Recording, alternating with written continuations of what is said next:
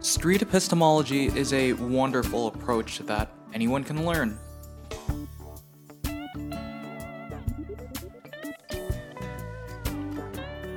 You can learn more about street epistemology at street epistemology dot com.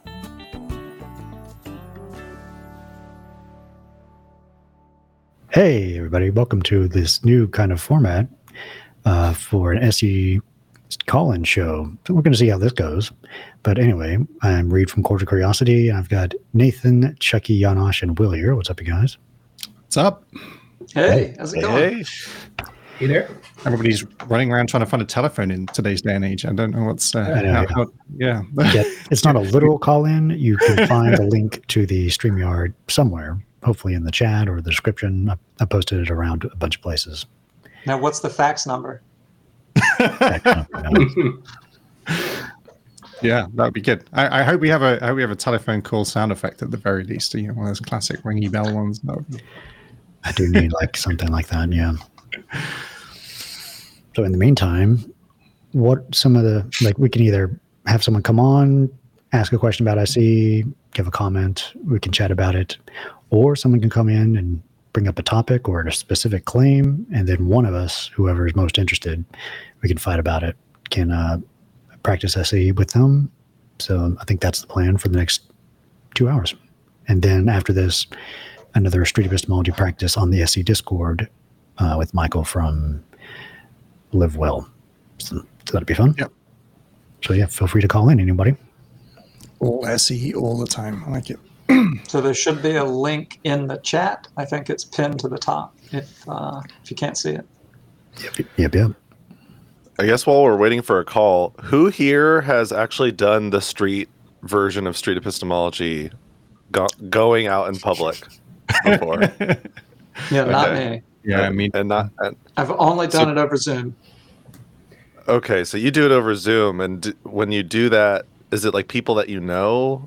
That yeah. you, and you tell them about it, and like maybe we'll just meet up over Zoom. Yeah. So is there I'll, some reason why you don't meet up in person, or is it just because the cameras are conveniently there for you to record? I think it's sort of a, a, a synergy of things. I started doing it during COVID, so that's like part of it.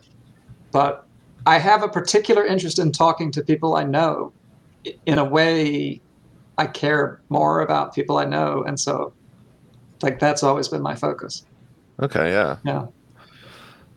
Yeah, so my experience is like either doing it in public with total random strangers or doing it with like people on the S E Discord. And I guess I have done it over Zoom and stuff, but it's typically with people I don't know. Um, and I have done a couple of talks with like friends and family, but that's typically like in person. Hmm. And I, I record all my videos uh, or interviews, even if they're um, not going on YouTube as like a learning opportunity for me. Like I listen back to them and I'm like, oh boy, there's a mistake. Oh, yeah. there, there's a message that I sent. Yeah. Um, yeah. And no, so one's, I, no one's ever objected to that, to your recording?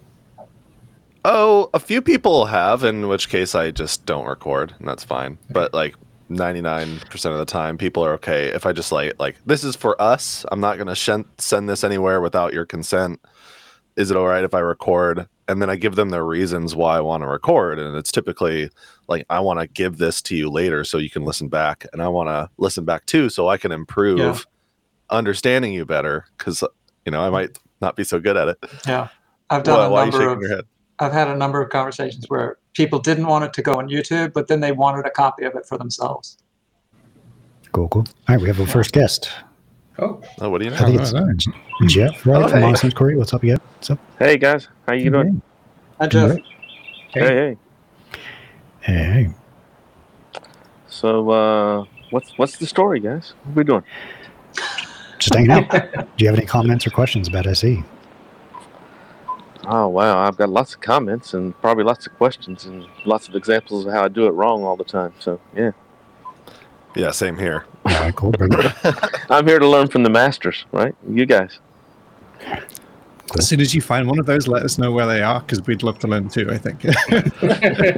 I went out I went out today, as a matter of fact, and it was too windy. I, they've opened a new park here right right by my house, and they've got um, uh, nice uh, dog parks, nice uh, a lake, and uh, and uh, I did have an, uh, one interview, but I went back and looked. The wind noise, it was so bad uh, on the microphones, it, it was just, it was, it's not going to make for good video. It blew my cameras over multiple times, my, my, mm. both my my um, my GoPro and my phone, and so yeah, it's just not the weather didn't make for it. But he he had a good claim. He uh, his claim was um, that humans have um, impacted the environment to the extent that uh, there's basically no way back, that's beyond repair, um, and so that was very interesting, and uh, it was a good conversation. It was it was a, a, a young guy and his wife, so yeah.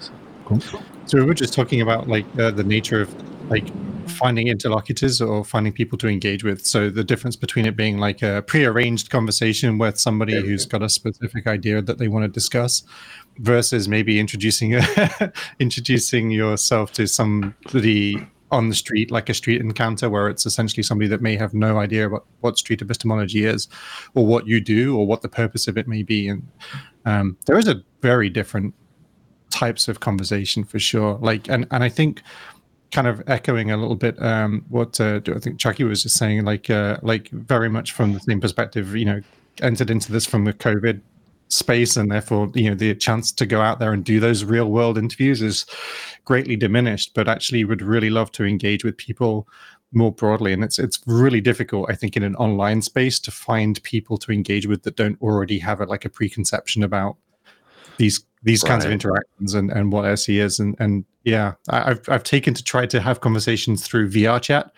Um, I've had conversations with uh, random people on Twitch, which have been really interesting. Actually, I got an interview tomorrow um, with somebody that, that came about from that. But actually, I would really be interested in you any ideas anybody has in chat, or you guys have, for finding interesting interlocutors to talk to. Um, yeah, I definitely would be open to hearing those ideas.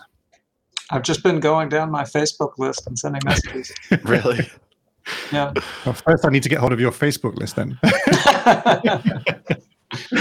But yeah, I, I, I've I've reached out to a few friends, um, and it, and uh, yeah, that that's been that's been useful. But it, it's it's uh, one can only rely on that so far, I think. That's that's for sure. So, Jeff, do you have a question? Um, well, I, I experience uh, so I get on Clubhouse. So I'm I'm I'm a bit duplicitous, so I go on Clubhouse and I argue a little bit. So I'm not typically doing S E when I'm Clubhouse. Some people identify me as, oh, you're here's the S E guy. Um, do you guys get pigeonholed, uh, or do you, any of you guys have conversations where you do want to be more debative and, and a little bit more uh, hashing out some some philosophical ideas with people uh, at all, or is it is it always the street epistemology hat with every conversation? See, I think that's the biggest difference between like doing online with people familiar with a method versus doing it in public. I've never had that happen in public. I don't think. It's always been online on the internet. Like had had somebody want like a deeper discussion about philosophy. Okay. In general. Yeah. True. I kind of feel like I'm going the other way. Like I, I definitely find myself entering in debate style arguments with somebody, like for want of a better word, an argument, even if it's not heated or hostile, but like still a, a back and forth. And I've found that I'm actually moving back into trying to encouraging it to be a more of an S E style conversation. If I feel like that, that rather than kind of be frustrated by S E and want to have more debates, I find myself trying to turn more debates into more S E style conversations, because frankly, I think it's more effective. Um, I, I really yeah, I, I, I agree one hundred percent. And, and, and in private conversation or one-on-one, when I was out today, you know, I had my cameras going. Um, it's definitely the S E hats on.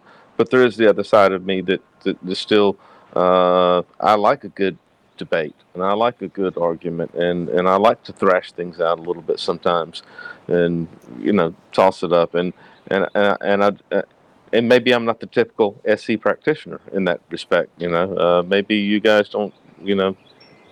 I don't know. And, and, and you're right; it is only online that that you know, because, you know, I actually had a conversation in Clubhouse the other night with uh, a guy. He said that he believes that the S E is, is um, uh, what's the word he used? It's unethical or uh, like um, underhanded or like uh, it's like cheating. And I'm like, asking questions? I, well, yeah. I'm like, dishonest. That's the word he used. Street epistemology is, street epistemology is dishonest. I'm like, how is it dishonest? And he said, because... Um, Uh, he said, because you're trying to make someone decrease their confidence. And I said, well, that's kind of the definition of critical thinking. You you try to just prove what you think you believe, right? So, and it was, it was so just just because, and, and he kept bringing up the book by Peter Boghossian. I wish, I wish Peter had named that a different name than yeah. well for making atheists. So I saw Reid flash up a comment at the bottom from James. I, I feel like. To, to answer this this kind of thing, I've been using S E in everyday conversations, right? Same with here. Like my best friend, yeah. with my parents, um, and what I, what I've noticed is I'll be talking to a friend, you know, a friend who I've I've explained S E, we've talked about S E, they they get it at this point, and we kind of decide: do you do you want me to engage in S E about this? Or would you rather have a normal conversation? And like they, it, basically what happens is if something's really emotional and they know that they are not thinking logically, they're like, why don't you stick to S E? Hmm. And if if they're like, no, I can take it, then we have an argument. You know, that's See, basically that's, how it breaks down. That's exactly what I was thinking. I usually, I like having a debate with people that I have great rapport with and people who I know I can have uh, a debate and afterwards uh, just be best friends again and then have another beer. Right. Um, and right. with but with people where there's at least at least a risk that it might that this debate might turn might get more heated and more emotional, and you you you or your conversation partner actually gets upset, then I think S E is the yeah. way to go. Um, however, one one thing that I would Um, phrased differently about the the objective of S E is not to decrease people's confidence in their belief. It is to uh, to reflect on how how uh, appropriate their degree of confidence is for that belief, and Absolutely. If they find out that oh maybe it's not the most Uh, not the best place to be on the confidence scale, maybe I have to adjust that up or down, doesn't matter, then sure. But if right. I can have, I, and that's also the reason why I can have, uh, why I can do S E conversations, not just on the claim that the earth is flat, but also on the claim that the earth is round. Right. And it yeah. can be great because some people say, well, actually, I've never really looked into it. Sure. I mean, yeah, I've heard that in school and everyone is, is sure that it's true. But um, let me see and check out some sources, and then I can I have a better reason for believing that it's round. Mm-hmm. The, uh, the example I keep coming back to is your your partner comes to you or your best friend comes to you and says, my boss hates me. I'm going to get fired. And you could either say, you know, because you want to be a, you're going to be a good friend, right? You could just say, no, no, no, you're you're worrying too much. Everything's going to be fine, right? Or you could say, what makes you think that? How confident are you? And and go through the slow conversation, S E style. Yeah, there's also there's a couple of things that what one thing I think that's interesting is that first of all, you can be dishonest even if you're asking questions. Robert Um, keeps challenging me for stopping asking closed questions, you know, questions that obviously just have a very yes and no style answer. And you can ask questions in a way that is inherently dishonest. Um, and I think that's important to notice. And then therefore, what is really important, I think, is therefore the honesty in the interaction. Like if your if your intention is to change somebody's mind from A to B, convert them, in other words, to whatever it is that you think, that would be um, a dishonest S E conversation, I would suggest. That would that's that's an S E conversation that I think has some issues. If you believe that through honest and critical reflection, however, they will come to believe something that's better, that's fine, because I think that's exactly what S E, we know, we all want to believe better things. We all want to notice if we're holding beliefs for poor reasons, and we all want to be encouraged to believe better things. So I think I think honesty is a critical component of it. And so when it's suspected of being dishonest, I think that that's um, that's a problem. We might want to think about why that is. But part part of the reasons why that is is I think that if that in normal discourse between multiple people, if you are asking questions or encouraging someone to critically reflect, honestly even, on why they believe what they believe, people will feel that that's a challenge. They're being challenged to describe or explain why they believe what they believe. And in normal discourse, that is usually a, a prelude to disagreement. So it will almost almost always feel, I suspect, that if you're honestly in- encouraging your interlocutor to reflect, your interlocutor is going to likely feel that you hold the opposing view. Otherwise, you would just agree with them. So by asking questions, you'll get, it's going to feel like you're in opposition. And I think in uh, in S E, I think we we need to be aware of that and know and notice when that's happening and try to do whatever it is that we can. And rapport is certainly the best, um, certainly the foundational uh, part of this solution to solving that problem. Um, in order to just disarm that that sense of dishonesty on that uh, option to to to be open to that accusation. And one of the points I just wanted to make really quickly, because you, you mentioned it a little while ago, but um, we're talking about sort of a typical S E practitioner. I, I strongly suspect there isn't any such thing. I think everybody does this their own way and brings yeah, themselves yeah. to the table quite a lot. But I do think that there's a there's a survivorship bias going on, where I think the most visual components of F D R, you know, frankly, Reid and Anthony on, on YouTube. And, and, you know, and I think therefore that's, that optic is making it feel like that's, that's what S E actually is, where actually that's just one way of doing S E and one place where S E can be done. Um, so I think it's really important to recognize that, yeah, you definitely can take S E off of YouTube and it still is S E. Um, yeah. And that the typical practitioners are all kinds of different people. Yeah, what so, we need yeah. is someone just twenty-four seven recording audio of everything they're doing. And when they happen to have an S E conversation, we'll have that recorded as an example. Right, right. Yeah. yeah. Maybe maybe they're in the supermarket picking out a cereal yeah. with their spouse. And they're like, right. okay, so why don't you tell me why you think this is good for you? Yeah.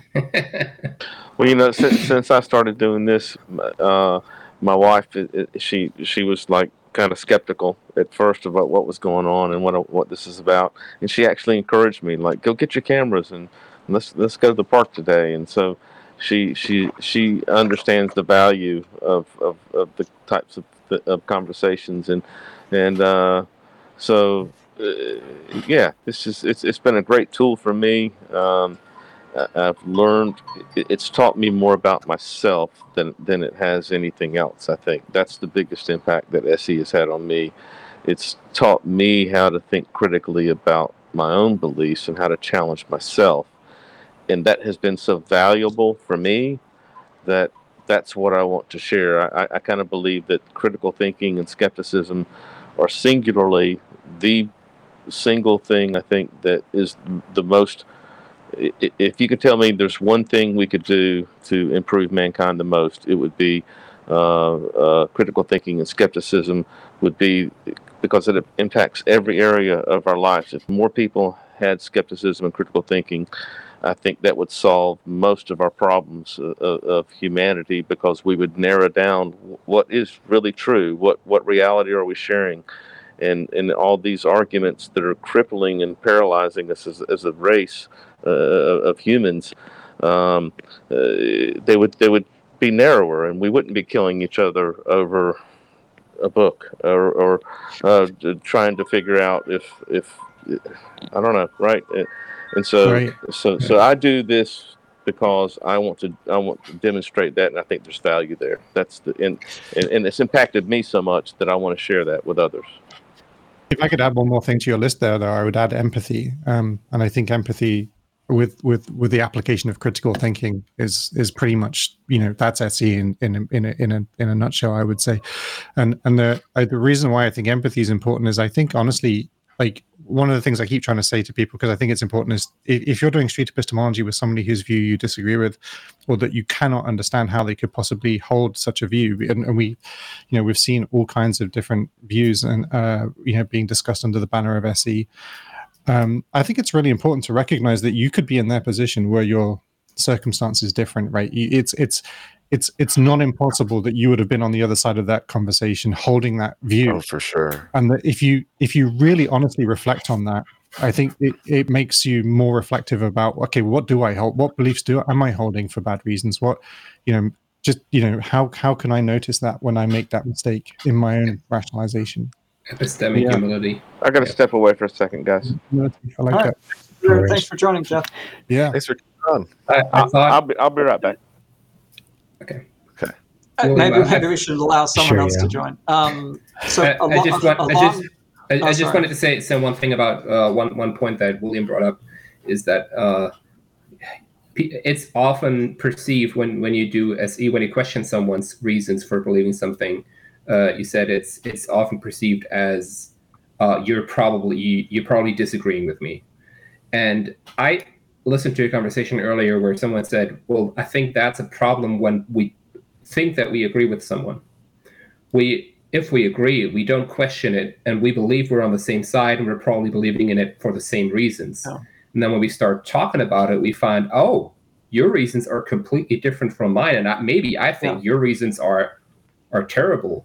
Or not yeah. reliable, or maybe they're better than mine, who knows? But yeah, to have these conversations, why do you believe what you believe about things that we agree with? I think there's a lot of challenge agreement. Yeah. Yeah. yeah, I completely agree. This is why Until, I love right. Mark's show, because Mark's show feels like if you listen to more than one at a time, it sounds so fair, but from one to the next. Like mm. he treats them so fairly throughout that you can listen to a wide range of different beliefs and come away thinking, oh, I see what he's doing here. Um, he's not he's not picking on any one person. He's asking questions that are trying to figure out how someone is avoiding a confirmation bias, or you know. So I just I'm a big big fan of Mark's method of doing it. Yeah. yeah. I tell so, everybody that I talk to that the goal is for me to be neutral but skeptical. Right. And, and critical in yeah critical maybe is even a better word. It's important, you know, and, and, and I think it, critical can be misunderstood though, which is of course and, and that's kind of yeah. part, but so can even the nature of the interaction, you know, that's that's yeah. that's the kind of so it's a problem with discourse these days that if we try to ask a question or you know and we don't just give you know superficial kind of you know nods and and yeah no that sounds great, you know, uh, that that we're actually um we're actually being hostile even by asking questions, and and people will feel that way. I think. I think. I think people equate encouraging you to think about things as hostility in some way, which is unfortunate. And it says more about I think um, society and dialogue in today's day and age than it does about our intentions. That that my sister Chucky.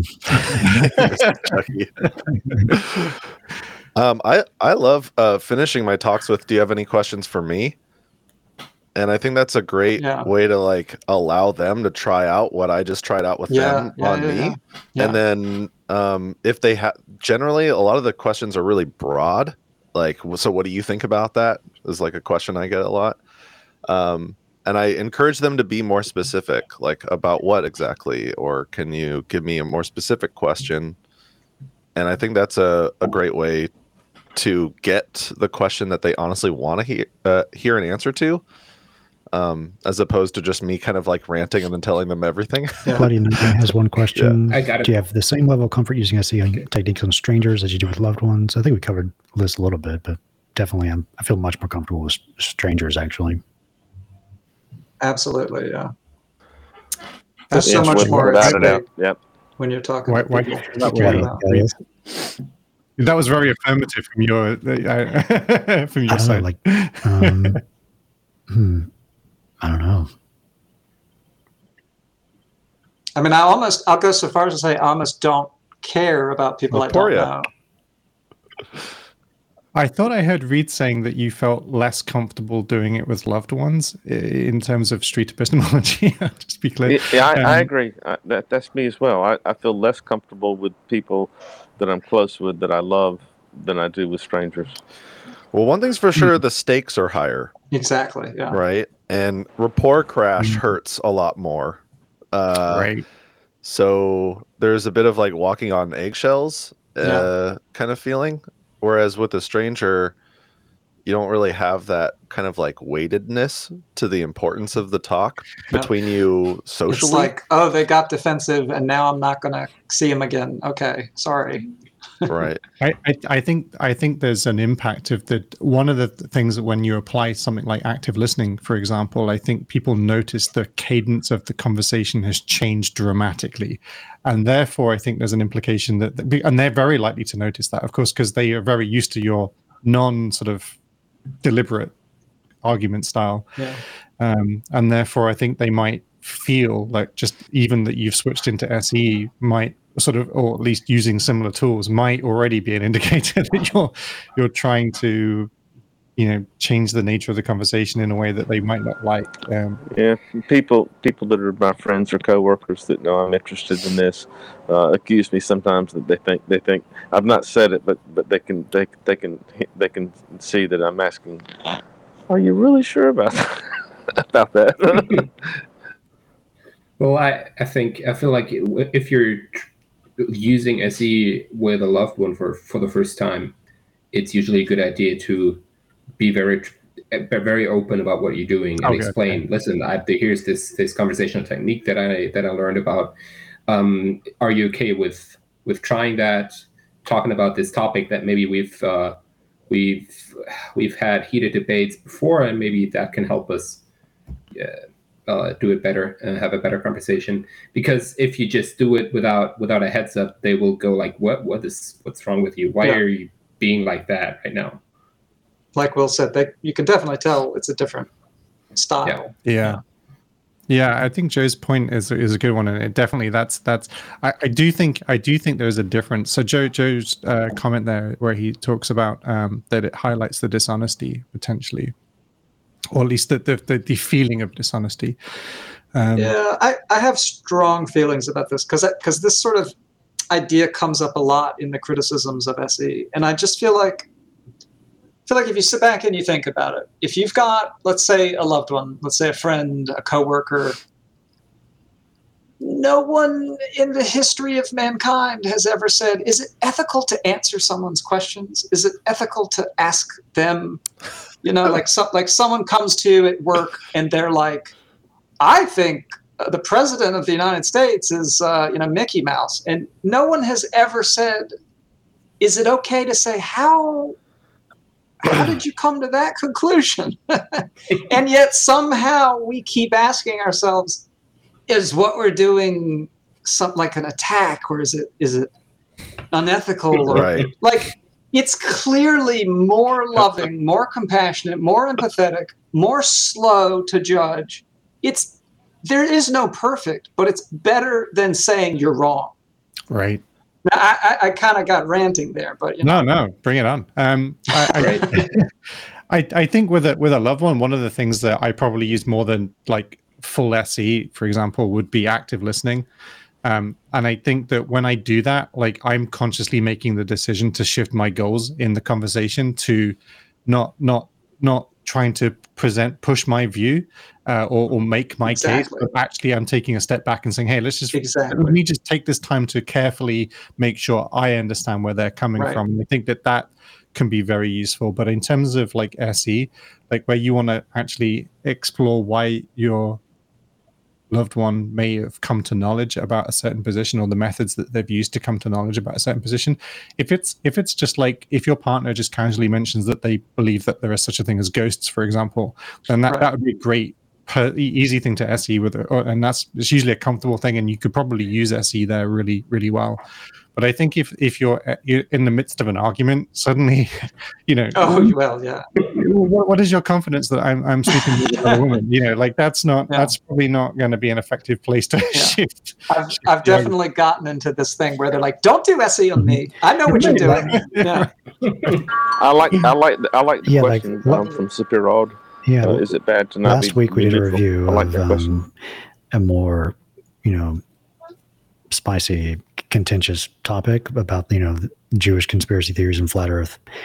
And like, I have a view about right. that, that I think this person obviously should adopt, but it's not so much I want them to adopt their view. I want them to have the capacity to think about these claims in a rational way, in a reasonable way, and have ways of like right. checking this claim and becoming more closer to reality about it. So it's like, that's my yeah. bias. It's not so much the conclusion, it's the process. I want them to have a high quality process for evaluating whatever. Yeah. Well, right. However, is is that true? Like if, if, let's say, if we find out that someone holds these views and some believes in a Jewish cons- conspiracy and is therefore anti-Semitic and is actually going out and hurting people, because we know that belief inform actions. So we we want them to not attack people. So we want to change that outcome eventually, right? It, at at we, the end of the day. So do we do we don't we want to change the belief well, that makes them do that? What would be better though, to change the belief or the methods that they got to that belief, right? Because well, because I, I, in the short term, I agree, right? Just stopping them doing the bad thing is good, right? But if they still underlie it and have the underlying methodology that they got to this bad belief, there's probably a whole bunch of other things yeah. that they're believing as a back of that, right? So th- there's sure. definitely a short-term consideration, but I think honestly, I think we just have to, for want of a better word, have faith. um, that honestly, like a rational... Um, you know, encouraging rationality and critical thinking and, and, and an honest reflection on their epistemology is sufficient in getting them where they need to be. And it doesn't necessarily have to mean that we know where that is, right? Because we could be wrong about where they need to be, right? We, we, we're, we're no right. more, you know, you know, receivers I, I, of different than they are. I was watching a video today. You guys know mm, who Prophet yeah. of Zod is? Yeah, I've, uh, just, it's been a while, but I know. About yeah, he was, but, but, but he was, he was talking, he was talking about a certain preacher who's calling people witches, and, and, and he was talking about you want these people to stop doing these these these bad things, you know, stop doing things. But he said it's better to to to get them to stop or get them to reflect of why they believe it. He used the uh, example of like the Aztecs; they used to do human sacrifices. And you could say, hey, stop doing human sacrifices, but they thought they were doing it for the greater good because it would, uh, you know, the, the sun would stop moving if if, if if if we didn't sacrifice human beings. So more people are going to live, so we have to do this. And and you could tell them to stop doing the bad thing, but it would be more important to say, hey, is is what you're doing, does it make any sense, right? And so uh, that was to your point. It was it's a good it's a, it was a good video to, to that point. Yeah. Yeah, it seems. Maybe a more general concept, but like if people are doing things that you don't like, and I think that's natural, right? That happens all the time. There's people, you know, who do things in an office environment that annoy you, right? Whatever it is, people, you want them to stop doing it. You can either use force or you can have a conversation. That feels like it's pretty much the only two options. You're, you're rolling out the awesome power of passive-aggressive office attitudes, um, and, and, and that is a very useful tool. Uh, That's true. I, I have a I have an axe to grind about office interactions, I guess. Um, so I see Peter making some interesting claims in the in the chat. Peter, would you like to have an S E conversation about your belief in God? Yeah, and Doug, would you like to come on and S E him? That'd be funny. Feel free to come on, you guys.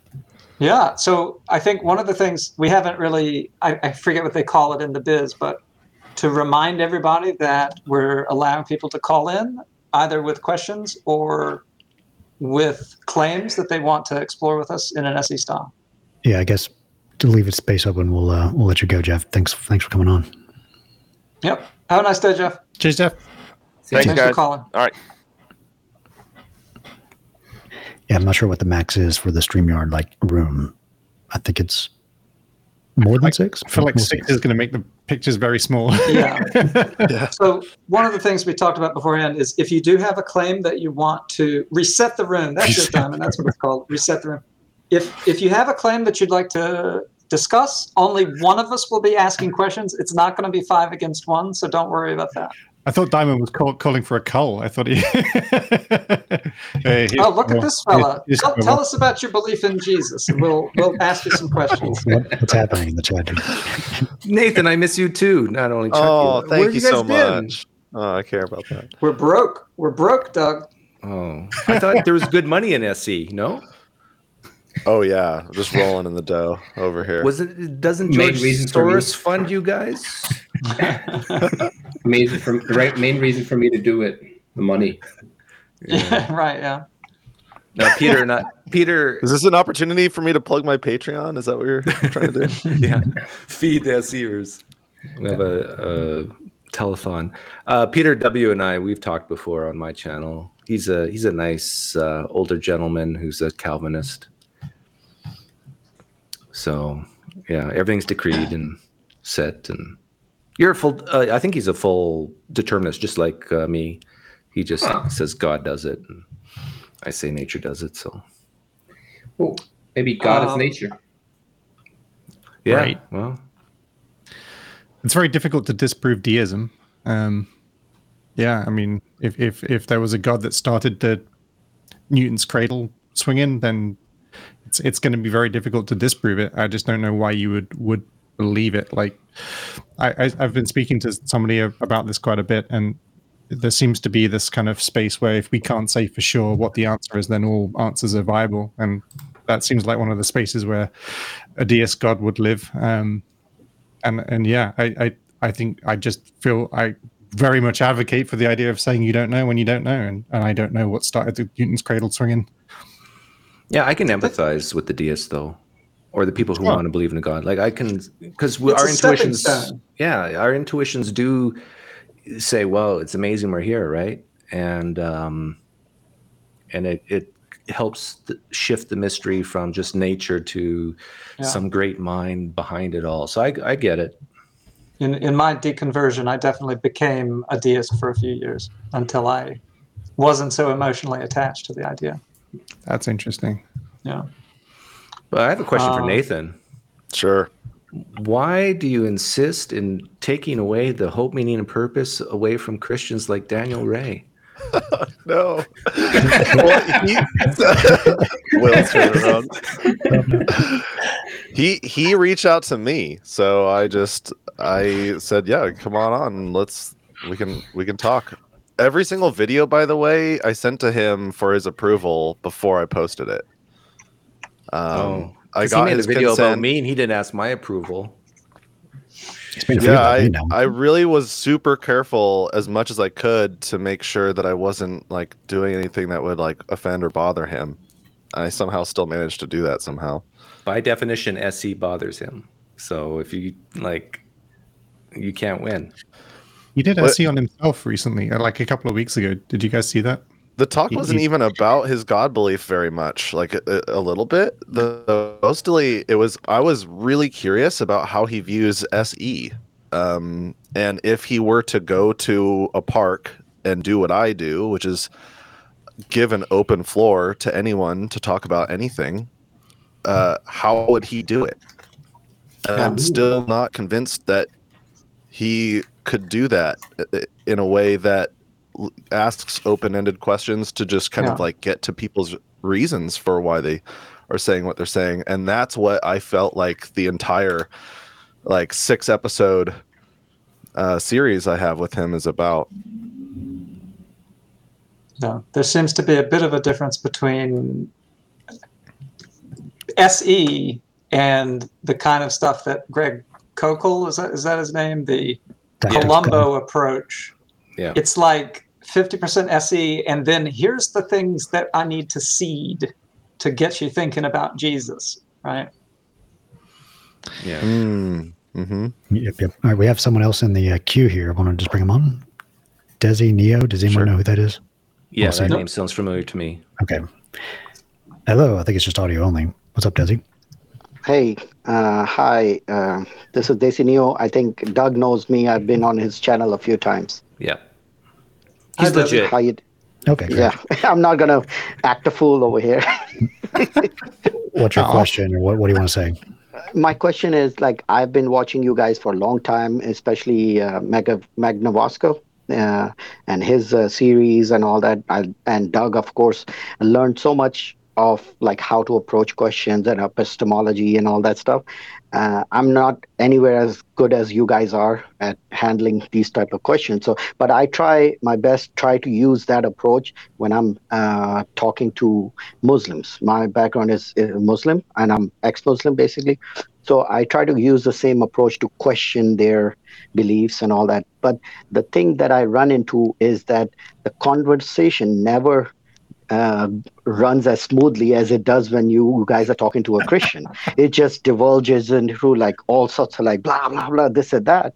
And second of all, if I start the approach of like, okay, let me question you on this, they never stick to the point where, where my question is answered. Instead, as soon as I ask a question, it's like, but what about, what about you? What do you believe? What, how can you believe everything came from nothing and this and that? And it's like, yeah. It's very hard to keep the conversation like focused like you guys do, like step by step, like ask this question and then the person actually answers and then you ask the next question. It's after the second question, it just, boom, you know? Uh, I mean, any you advice on that? You can always try to bring...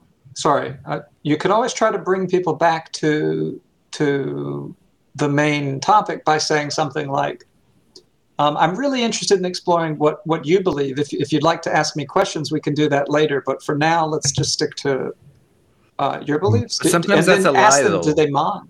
Like, I don't... You can ask them if they mind that. Like, I, I, I sometimes say that, but very rarely, because most of the time... If I was to say that, Chucky, I'd be lying. I'm not interested in this diversion. I'm not. I don't care. Let's talk about what we initially, yeah. you know. So maybe that's another technique of just saying, being brutally honest, saying, you know, I really don't care about what you just brought up, but let's. It's hard to fault honesty. Yeah. Yeah. Uh, one one thing I would point out is that there's a there's a, you should be aware of like survivorship bias. Um, in terms of the S E interactions that you're likely to see are by definition likely to be the ones that the practitioners feel are good enough to go up online, right? Because I'm pretty sure there's a whole bunch of them that go very, very badly that would yeah. that just never make it online. So don't be yeah. disheartened by it not following the pattern that you're used to seeing, because ultimately, you know, it doesn't go very well, you know, an awful lot of the time, and we learn and we get better and we adapt and, and, you know, hopefully it starts to go, you know, you end up having a good one and it makes you feel more confident, and, and that that's kind of just how it rolls. But yeah, mm. most of the examples that you're likely to encounter by definition will be the ones where it went well. In your experience, I mean, have you seen a difference between talking to a Muslim and trying to do use S E on a Muslim as opposed to using S E on a Christian?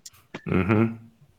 I think I have. Um, Yeah, I would also say that it's very difficult. Well, just like just like everybody, though, I don't know if there's a typical Muslim or a typical Christian, but I think I do know what you mean. There's a, there's a tendency that I think actually Muslims tend to be more uh, prepared for a debate or an argument. They seem to be more knowledgeable about the apologetics. Right. No, no, I would say the opposite. Oh, really? No, really? Yeah. Well, no, I agree with. Uh, oh, what's your name? Daisy. Will. Will, no, no. I, I agree with you, Will, that they tend to be more combative, but I disagree with Chucky. Sorry, Chucky, um, that okay. they're they are decades, if not centuries, behind the Christian apologetics. Hmm. Most of them. Yeah, um, yeah. It's well, not, are you it's, making a distinction between good apologetics and bad apologetics? Or? Yeah, uh, yeah. I because see. like mm. the um, the Christian apologists I deal with, they at least. know the talking points that an atheist or people who disagree with them might I say, but I'll, I'd say most, the majority of Muslims like who call into my show, no, they're not even close. They're like I, I agree with Doug, yes, because they don't actually they have very old talking talking points of atheists. I mean, like they don't have any new like the more contingency argument and the you know more uh, philosophical arguments are not very, not too many people. Talk with those type of arguments. Most of them just talk about like how amazing the Quran is and how come it can't convince you, because if you just read it one time, yeah. you'll convince you. Like it's very, very pedantic type of, very basic type of arguments that they bring. And when you challenge them, then it becomes like a shouting match. You know? Maybe the way to generalize this is that they have more talking points, but they're less sophisticated. Yeah. And, and maybe maybe it also boils down to how uh, how much you are inside your fundamentalist bubble, or how how many conversations you have with people outside of that bubble about your religion.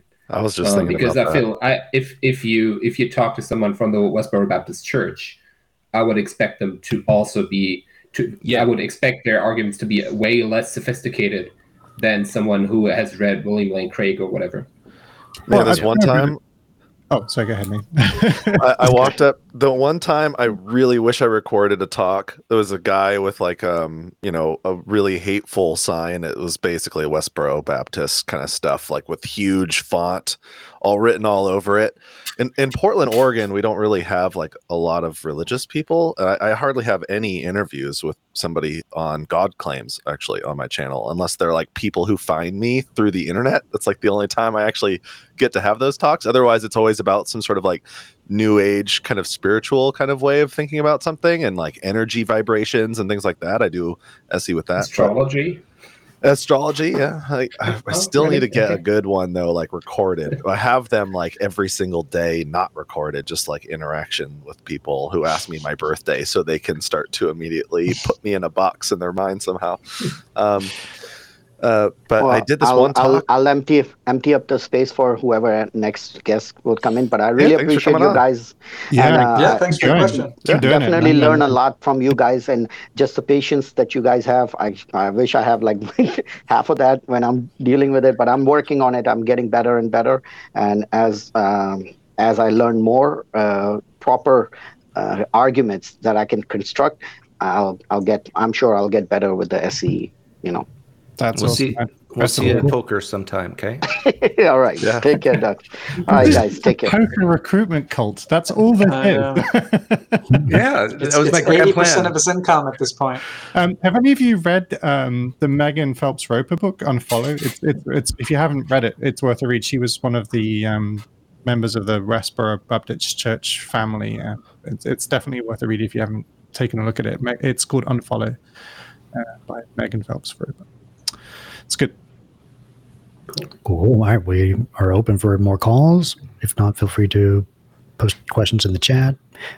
The channel. Yeah, happy to take general questions, or if you have a claim, well, what Desi, uh, one of us can S E you. What Desi brought up about, um, you know, you you start down one thought or one idea or one method or whatever, and then it gets diverted. This is precisely why I do lean true, lean false, lean yes, lean no, just to move the conversation forward. And I know a lot of people view that as traps, but I, I really do think that it helps, at least in some cases. Yeah, I, one of the question, the, one of the questions I would normally ask that I think I found helps isn't usually very useful in the case of Islam is, is, is you know, when did you first come to believe it? And, and the answer is usually that, you know, they've always believed it, that, you know, it's it's it's a very clearly familial, you know, encouragement to believe it. And so it, it's very difficult, I think. Um, but what you do tend to find if you talk to Muslims quite often is there's a period of time where they struggle with it, usually in their teenage years, and and I guess what can be useful is trying to ask them what reconvinced them, or you know what what made them feel like they wanted to double down on it. And I've spoken to a lot of Muslims that say that you know I've I've had I've spoken to people that they say they don't really believe it to be true, but they feel it's necessary. It's important to to teach as if it's true because it's useful culturally. Um, and I and I find those kinds of ideas really interesting, but it's very difficult to get to those sorts of Uh, honest reflections, I think, especially when you're talking to younger people that are more fire and brimstone about it all. But yeah, it's I think pretty- Peter's got a fantastic question in chat. How can you fairly investigate supernatural claims when you are convinced no such claims are warranted? Hmm. Well, um, what does supernatural mean? I mean, to me, supernatural just means not currently described by natural phenomenon, right? And so there could be a, a ghosts could be real. Right, they could be real, and the moment we have yeah. reasons to believe that they're real, they would become natural. And so, and I know for sure, like one thing you can say for m- almost certain is that there are tons of things that we don't know that are definitely true and real, and we've not yet even discovered yet. So, give me yeah. a good reason to believe it. But we could I give think- we could give Peter that word supernatural, just give it to him, and still say like I'm one hundred percent, ninety-nine point nine percent convinced the Earth is a globe shape. And I can talk to a flat earther and investigate right. his reasons for believing the earth is flat. Yeah. In the same right. way I can investigate God beliefs, faith in Jesus. I'm I'm truly interested in however you came to these beliefs. And if and if you know, if maybe we can agree that these are good reasons, I am willing to change my mind. Well, yeah, the, the, yeah. I, I do think uh, there is there is a point that, or you can make the point that um, when you say there could be ghosts, there could be something supernatural, and the, the moment we discover them and we can describe what that, what we call ghosts is, what they are, they become natural. So the question is, um, like, of course, how do you define supernatural?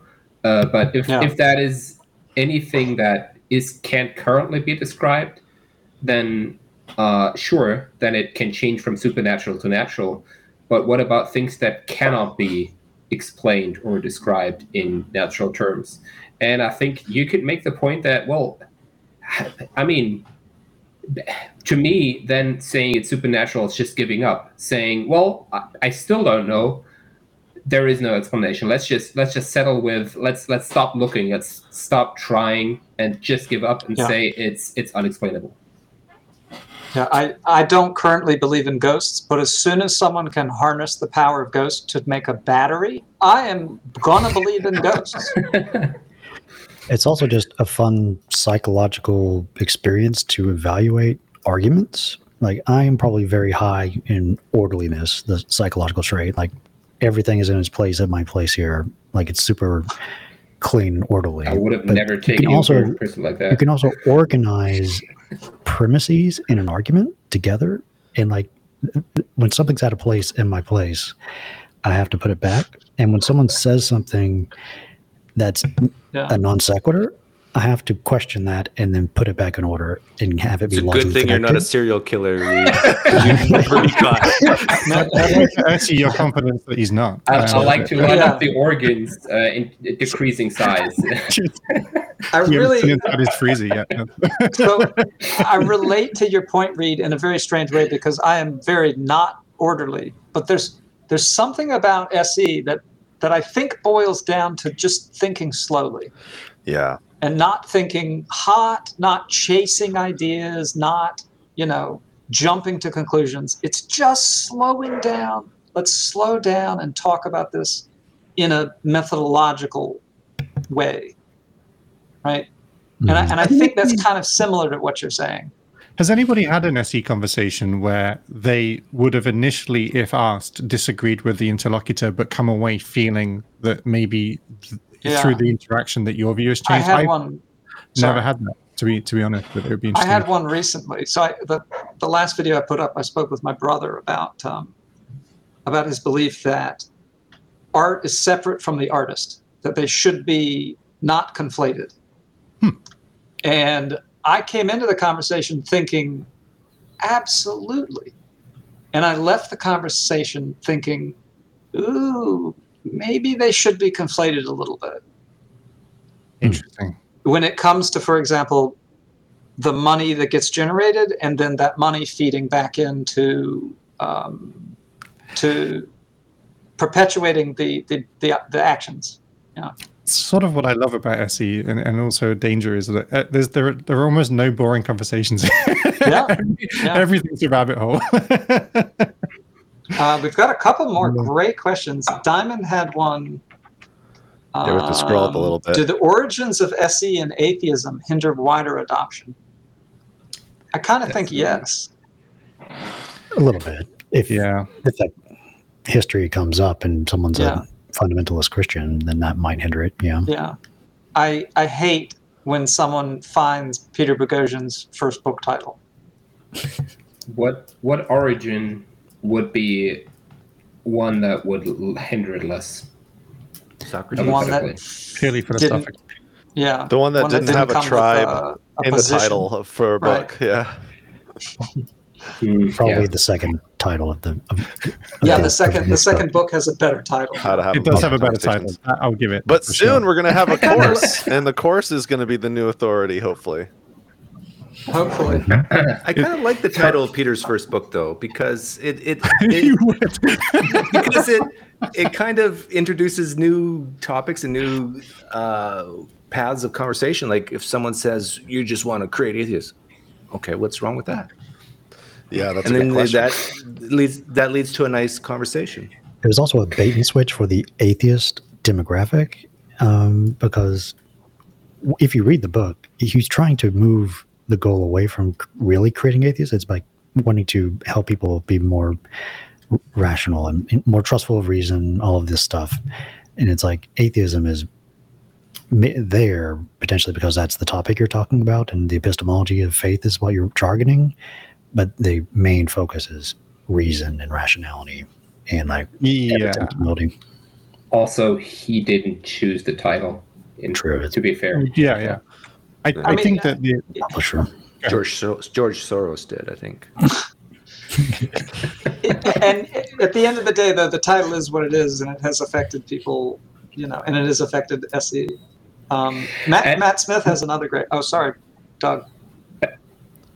Or John. I just want to say, yeah. I, I was just, I just wanted to say, who knows? Maybe we wouldn't be here. Maybe we all wouldn't know about street epistemology if it had, hadn't been for this book. Sure. Because maybe that's what kind of someone, some some guy named I don't know Anthony, uh, Anthony walked into a bookstore. Something weird last name. Yeah, yeah, yeah.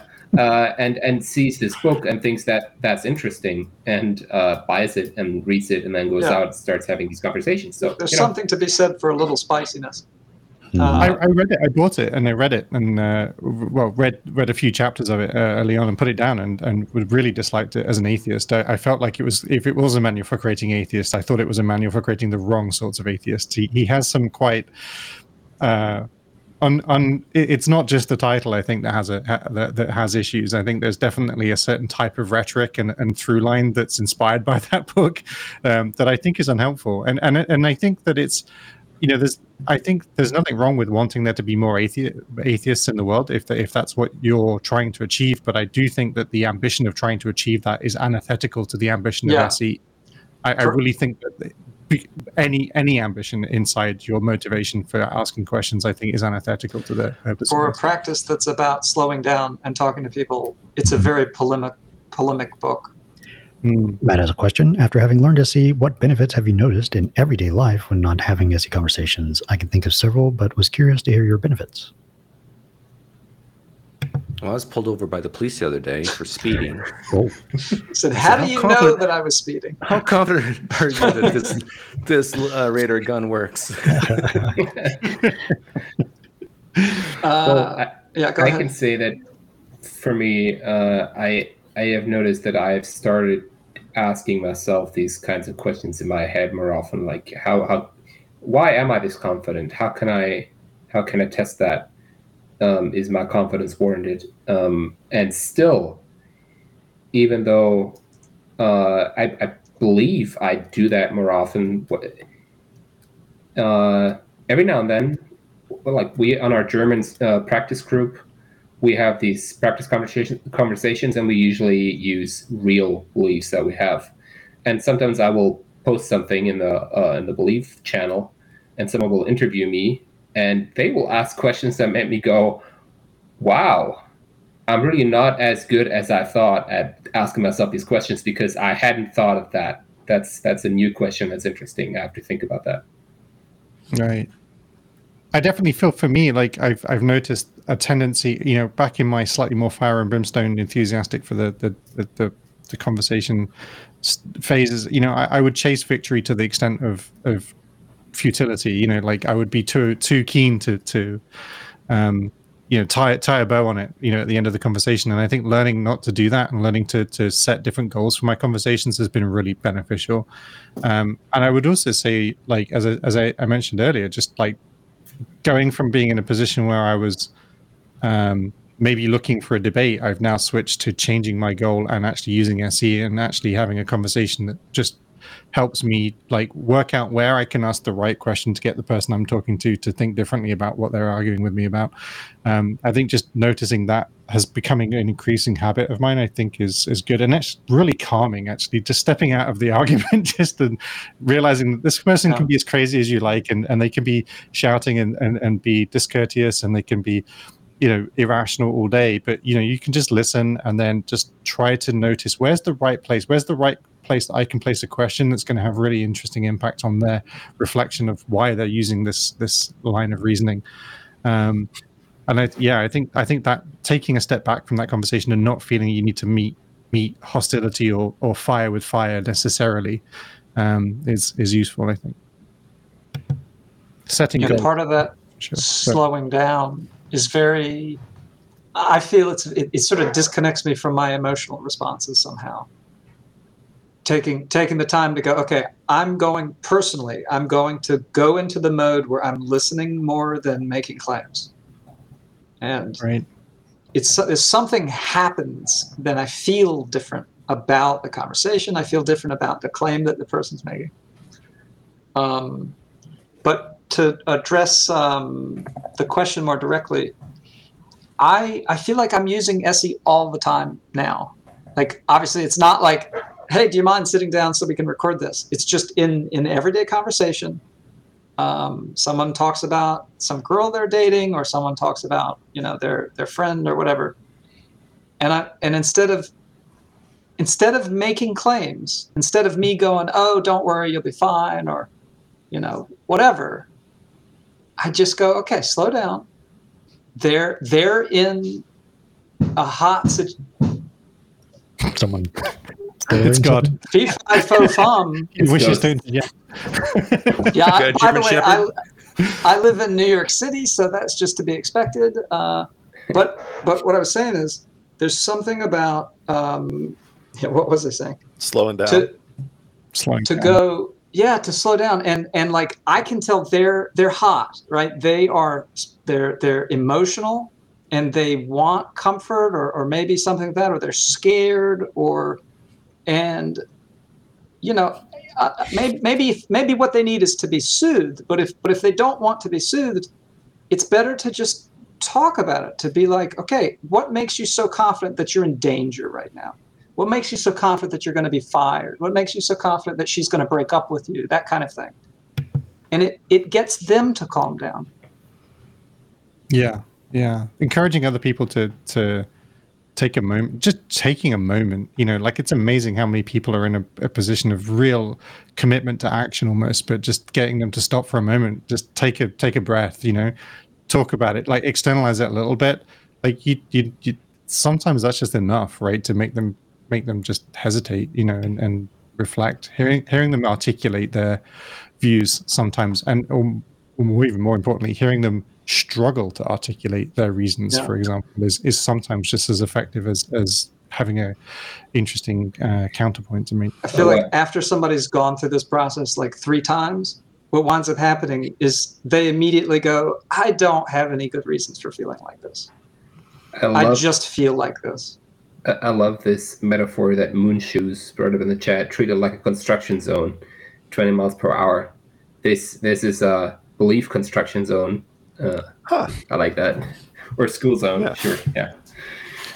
But nice. Chuck, yeah. Chuck, I have a question for you. Uh, like we've, I've been doing this for many years. Reid has. A lot of us have. But do you feel like sometimes you, S E, makes you a little too anal about things, and like not everything needs to be questioned? You can just let people have their beliefs and opinions and just let it go. No, because everybody's so wrong about so many things. It does have that effect. It's like, the older I get, the more I, I, I can just, people can say things to me that I think, oh, this is ripe and juicy to be questioned and, and delved into, but it's just like, no, it's okay. Just let it go. I think, I think obviously it, it depends on your personal mood. Like, am I in the mood where I want to engage in this? Do I think it's worth challenging? Like, sometimes, you know, if somebody comes to you and they say, I'm really worried, I don't have enough money to pay rent or, or whatever. I'm just making these up. But, you know, maybe maybe what they need is a loan, right? Maybe you don't need to challenge that belief. But I, I think a lot of times it's valuable. And what's your know, confidence maybe, that you don't need to challenge that belief? Do you have any, what's your best reason for believing that that belief needs not to? Interesting. All right, we have uh, Matt here calling in. Wanted to give a quick... Uh, anecdote about how S E has helped him, I think. Well, he's not showing his Reid, face. Yeah. This guy's trouble. Just, yeah, that's trouble. Yeah, I don't have my I don't have my camera on, but uh, I just wanted to say, like, I was actually at the grocery store just the other day, and I was checking out, and we have these like automated checkout things where uh, you you scan your own things, and they go on a conveyor, you know. And the person ahead of me, like I wasn't paying attention to her, but she was like packing up her stuff. And so I started checking out without looking, and my my stuff started like going down the conveyor and mixing in with her stuff. And she got like really angry. She like she took like I bought a, a pack of batteries. She threw it back at me, like like landed. I'm like, what's going on? And I look at her and she starts like chewing me out, like, oh, you're so inconsiderate. You know, here I am just trying to get my groceries. And I thought to myself, because I, I was like, I was a little bit agitated. I'm like, boy, you know, she's kind of being like not nice. And that, but I thought, you know, I don't have to react to this. Like, you know, I feel how I feel, but like, you know, I'll just, I'll just be polite. Like, there's no me- need for me to like get angry at her. Like, I noticed how I was feeling, and I didn't have to react yeah. to it. That that that might have made it worse. It, it could have. You know, I I thought like in the car on the way back, I said, you know what I should have said. I should have said, yeah, you know what? You're right. I'm not being considerate. I wish I were more considerate like you, you know, yelling at strangers. That definitely would help. But I didn't say that, you know.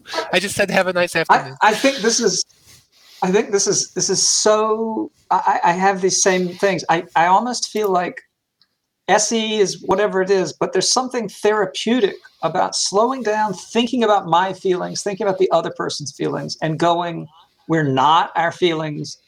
Um, and and it's like that disconnect of saying, you know, I have this belief, but I have this belief for reasons, and none of these things are necessarily me. There's something really powerful and freeing about that. This is this is just stoicism, isn't it? I mean, like this is yeah. just recognizing. Yeah, it is stoicism. Recognizing what, what's in control. I don't know. I'm, I'm no stinking philosopher. Amen. Uh, but I was wondering, like, isn't that what people also say about meditation? It helps you uh, be more aware of what you're feeling, and also being able to step away and and not. not be your feelings that much, but notice and recognize your feelings. Are we saying that S E is similar to meditation there, Garth? I, I, I think paying attention to paying attention is useful. I think critical thinking is yeah. something that once you start to apply it, even if you're applying it to other people initially, you can't help but apply it to your own thought process. Yeah, absolutely. And I agree with, I agree with that about critical thinking, but I think there's something a little bit more. There's something about like understanding your emotions that helps, like that helps in building rapport. It also helps in like understanding how someone else might feel, but also like, yeah. you know, recognizing that you do have emotions and you do feel them. And maybe, you know, maybe, maybe this yeah. is affecting how you're thinking right now, and like choosing to not necessarily react to them. Like, I feel like in the last year since I've been doing this, I've said a lot more, I'm feeling blank, but I don't necessarily have good reasons for it. And I feel like this has come about because I've been thinking about. Are there any times when you have good reasons for feelings?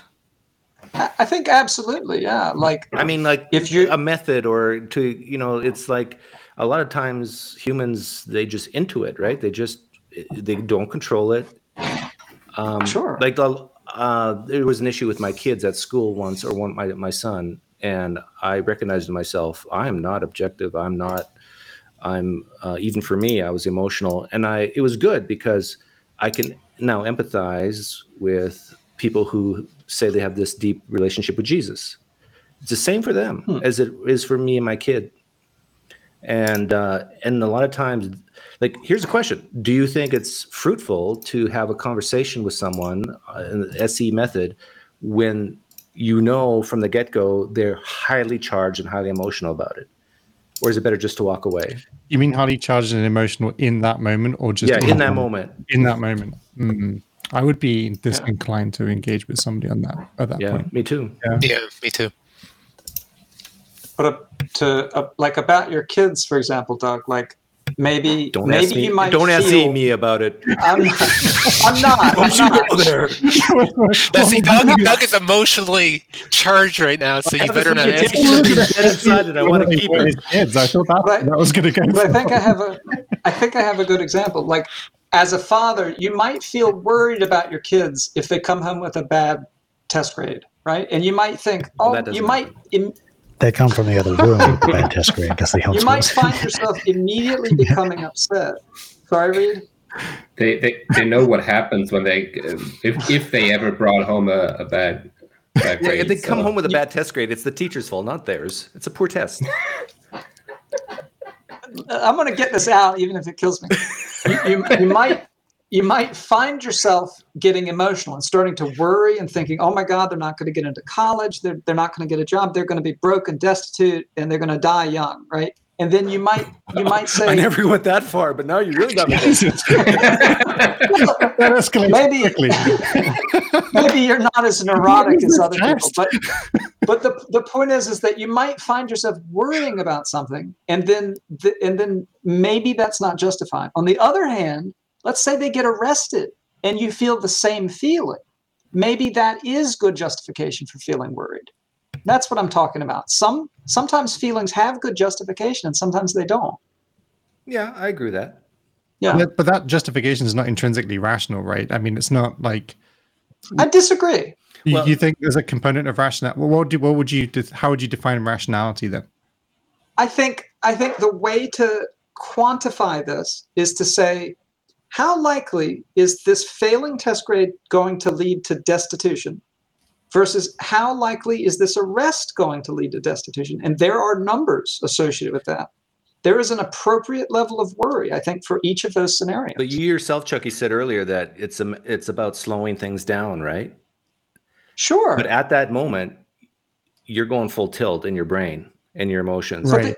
The, in, in some sense, what I'm saying is, I think it's important to have this feedback process and go, are my feelings justified? Or or am I a freight train right but now? But sometimes that, that means the day after, right? It means you can't do it right then. If that's the best you can do, Doug. But...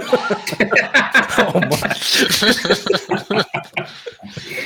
Yeah, no, I think I think that's right. Uh, if you you, you got to practice that. Um, you ha- yeah. need to have some practice doing that, and the better you get, the the The faster the easier it is to do it in the moment. Right. The faster yeah. you recognize, oh wait, okay, I'm I'm being that freight train right now. I gotta slow down. Exactly. exactly. But there was a difference there between between a justified emotion, as in you're justified in feeling that emotional response, as in anybody else in that same circumstance would certainly be concerned, and and that that response intrinsically is rational, right? That there's there are those are different things, I think. Like you can be justified in being concerned and allowing that concern to play on your mind and start extrapolating unnecessarily about the future devastation of your children's careers because they've happened to have had, you know, a bad encounter. Um, then, then, you know, that, but that's not rational. Like if you really were rational about it, you'd reflect on the fact that this doesn't necessarily, there's not a cause and reflect effect relationship between these events. Right. And so but I guess I'm saying if your kid is arrested, there may, well, there is a statistical correlation. There is a, Right. This is going to go on their permanent sure. record. This is if it turns into a felony, maybe they can't get a job. Like there are legitimate concerns here. Right. But but but like maybe like a, a more stoic way of looking at that, like a more perhaps, well, you could argue a more rational way to look at it like that is whilst that may be true, like what are you going to do about that in this moment? Like what what is this energy that you're powering into this emotional response? I mean, maybe to? This is getting too philosophical, but I think the point of worry is to direct your attention to the things that right. need attention. And so yeah. if if my kid gets arrested, I need to spend a certain amount of energy thinking, okay, do I have a lawyer friend who can get them out of this? Versus if they get a bad test grade, maybe I don't need to like bribe their teacher, right? Maybe I can just move on. Tell them, hey, you'll do better next time. Right. Yeah, I, I think I think it's I look, I, I definitely think emotions are useful. I think they are just pre hardwired heuristics essentially that essentially Absolutely. help us make and notice Absolutely. useful things about our situation and circumstance, but they have a very short-term utility. And I think that's where rational reflection on on on the, the precursor, what what caused my emotional response, that's when that re- rational reflection becomes really important, because you need to not be working off rough, hardwired heuristics in the long term. It's just a very short-term help. I guess um, I'll make the claim that I think you can wield emotions to do work. Well, I, okay. Uh, what work would that be? So when you're feeling angry, for example, that's a driving emotion, and it might it might get you to sit down Don't and write angry. an email. Sorry? Don't drive angry. So forty-five minutes left in the show before the next uh, S E practice is happening on the Discord. I don't want to go over that from yeah. Michael. So if anyone else wants to call in or bring a claim, we'd love to uh, chat with you. Fair enough. We can talk about this maybe another time. I was about to say that same thing. I really enjoyed that, but let's let's let's take that yeah. one offline. It's another another S E R for your uh, interviews. Yeah, there. Absolutely. yeah. yeah. yeah. Also, uh, if if no one wants from from the community wants to call in and bring up, up a claim that we can interview, maybe someone from this group would has yeah. a good claim to, to interview. I've had several questions I wanted to ask everybody. Um, I wasn't sure that we answered all the questions in the chat though first. Sure. I think there were a few that were in here. One that was on my mind is like, what are people's favorite thought experiments when doing S E? Because I'm like, I'm in a place of like, I'm trying to collect more yeah. thought experiments. I've got and, a variation um, of the Tic Tacs that I use. Um, a variation of it. Yeah, huh? I, I find the even odd thing to be a little off-putting to people who don't, who really suck at math. And so, I mean, it's a thing. It's, people people go, what exactly is even? Is zero even? I can't remember these things. So what I usually ask is, you, you go to the... Who sp- you S E kindergartners? How about I S E liberal arts majors, Doug? Um, yeah. Is that is that too spicy? So what I usually ask is I say, I say, imagine, imagine you've got a bunch of pennies and you go to the grocery store and you dump all the pennies out on the counter and you're trying to buy a loaf of bread and you think you've got enough money and the per, the person at the cash register doesn't think you have enough money. How can we figure out who's oh, nice. right? That's good. That's good. Yeah. I like that. Okay. That's yeah. It's a variation. And the answer is like counting. Well, yeah, but, but then there's all sorts of stuff about that. Like, what if you count it and you get different answers? Well, look, look, I have my maths and you have your maths, and we're just going to have to agree to disagree yeah, on, yeah, on which, maths we, which maths we're going to use. Man, I've had I've had people sit at my table and, and say that. I actually have an interview right now, and I think I've shown Reid this. Maybe I'll send it to you guys too. I've been sitting on this for like six months because I'm not entirely sure how I feel about it, because I got so aggravated in this talk. Like, normally people say, like, in the comments on my videos, like, I can't believe how patient you are. I could never do what, what you're doing because you seem so patient. What well, aggravated you? Um. Well, first of all, I failed to even bring up the Tic Tac test because I, I was, like, bewildered by what I was hearing. Like, this person saying, basically they were saying, you know, everyone has their own personal truth. And there is no, they had, they, I tried to ask if there was even like a base concept of an objective truth in their mind to start with. And I don't think that um, there was. So it was really hard for me. And I probably should have just done the Tic Tac test um, yeah. to see. Uh, anyway, there got to a point where I asked, like, should anyone go to school to learn something? Because the next question was, you know, why should we send people to school so they can learn something? Um, and her answer was no, no one should go to school. And I was so school. furious when I heard that. And like, she probably meant homeschooling, right? No, she just said no one should go to any school. Like no, like no all knowledge even? is all knowledge is like arbitrary and useless to this person that I was talking to. And oh, wow. It seems like maybe they might have been trolling me, and I got really upset. And yeah. I should have, from there, just pivoted to, well, okay, let's say you're going into surgery. You have two options between two doctors. One has gone to school. The other one has not gone to school. Which one do you ch- do you pick? How do you make yeah. that decision? I should have asked that question. And I only think of these questions like afterwards, yeah. and it can they get... still might. They still might say, I'd rather have someone who's practiced in you know, the art of Reiki than someone who's practiced in the art of surgery. There, there's a there's a French expression which which translates as the, the inspiration of the staircase, which is that thing you think of the moment you're stomping up the stairs or down the stairs as is appropriate, like after the argument has, has occurred. Yeah. So Jer- Jerome in chat says, what's the Tic Tac test? Does anybody want to explain? Sure. Uh, here's some Tic Tacs. Uh, in my hand here, would you say if somebody came to this group and said that the number of Tic Tacs in this box is even, and another person came over and said that they're odd, that one of these two must be mistaken? and one must be correct? It's, it's certainly odd that they're in disagreement. Yeah, it is odd that they're in disagreement. Like, why would they disagree?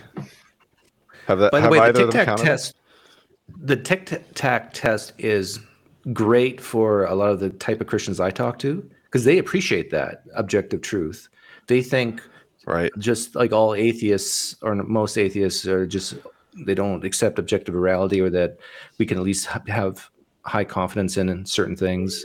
So yeah, they um they should like us. uh, yeah, I, I have a I have a thought experiment I came up with. Actually, it was I didn't use it during the conversation, but I thought about it afterward. Uh, a while ago, I had a conversation with a friend of mine about global warming, and he, he's kind of of the view that it's not real, and even if it is real, there's nothing we can do. And Matt, I thought we of... agreed not to talk about this. Sorry. Um, anyway, but the the the question I thought of after after the conversation was, um, and and like I think this is like an important kind of concept is anyone can like just have beliefs about claims, and they don't really have any skin in the game. It doesn't really matter. You know, they can believe, yeah, global warming is not really a problem. It's not really happening. Um, and even if it is happening, it's okay. But um, it's another thing, like, if the belief doesn't really matter in your real life, then it, they may hold that belief just because it helps them with their identity or it helps, you know, get them in a group or something, right? Social reasons. So the question I thought of is like, well, let's imagine, and this was actually, I thought of this after I read an article about how some ski resorts are finding that the weather is becoming unfavorable if they're not high altitude because of changes in the weather. And so some of them are probably going to go out of business in the next ten or twenty years.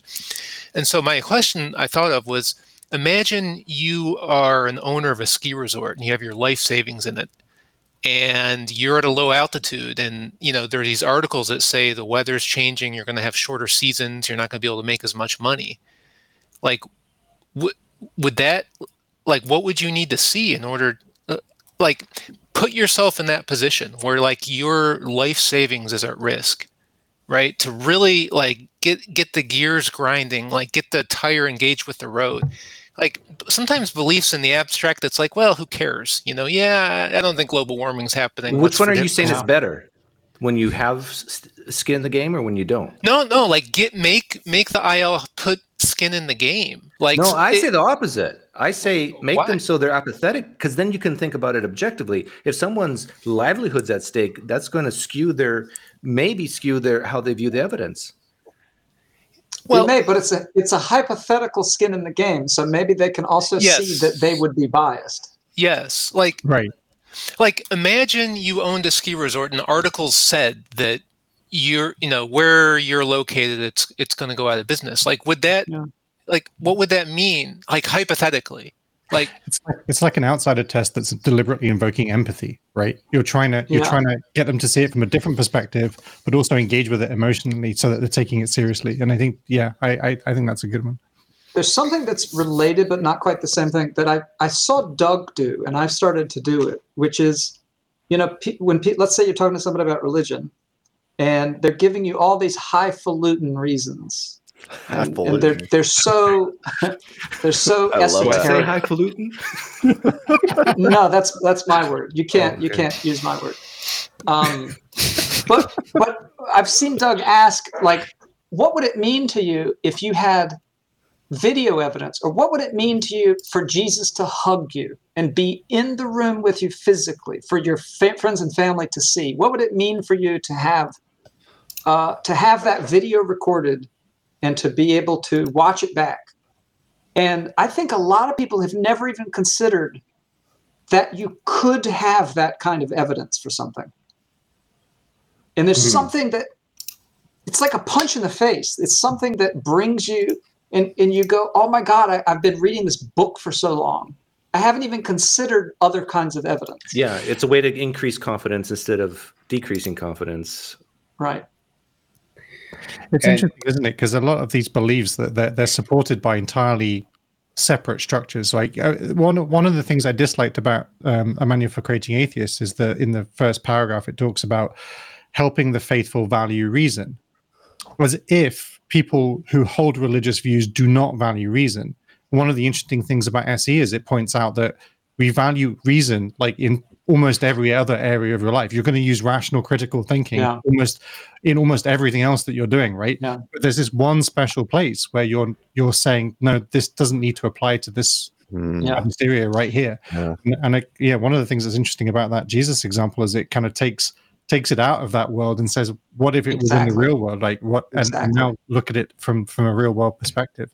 I, I asked a Christian once, you know, would you still be a Christian if if out in the streets Ganesh was walking around giving people things? You know, like he's he's there. Every every city in the world has a Ganesh walking around giving gifts to people. You know, and he's teleporting back and forth. Would you still be a Christian? The Christians I um, talk to would say that's just Satan in disguise. Would you would you still be an atheist? Probably not. Oh, fucking God. If Ganesh was everywhere, I mean, I mean, it is a elephant-headed person. It's kind of like a right. Like if well, everybody agreed thing. that we we're looking at the same thing. And, yeah. and the, your your most reasonable explanation for uh, a person with an elephant head would be that's Ganesh, and not there's someone doing. Is it alive and breathing very, and like moving very, around and eating and stuff? Then yeah, yeah but I'd be like that's that's really? Ganesh. Really. Oh yeah, like they're, they're, they're, they're somewhere in the world, someone is doing some very fucked up experiments. uh, it depends experiments. on what, what Ganesh is writing, because it's supposed to be like the author of the of the Bhagavad Gita, right? Depends on how yeah, many be, arms they have. Because it's, overly definitely it's a different god.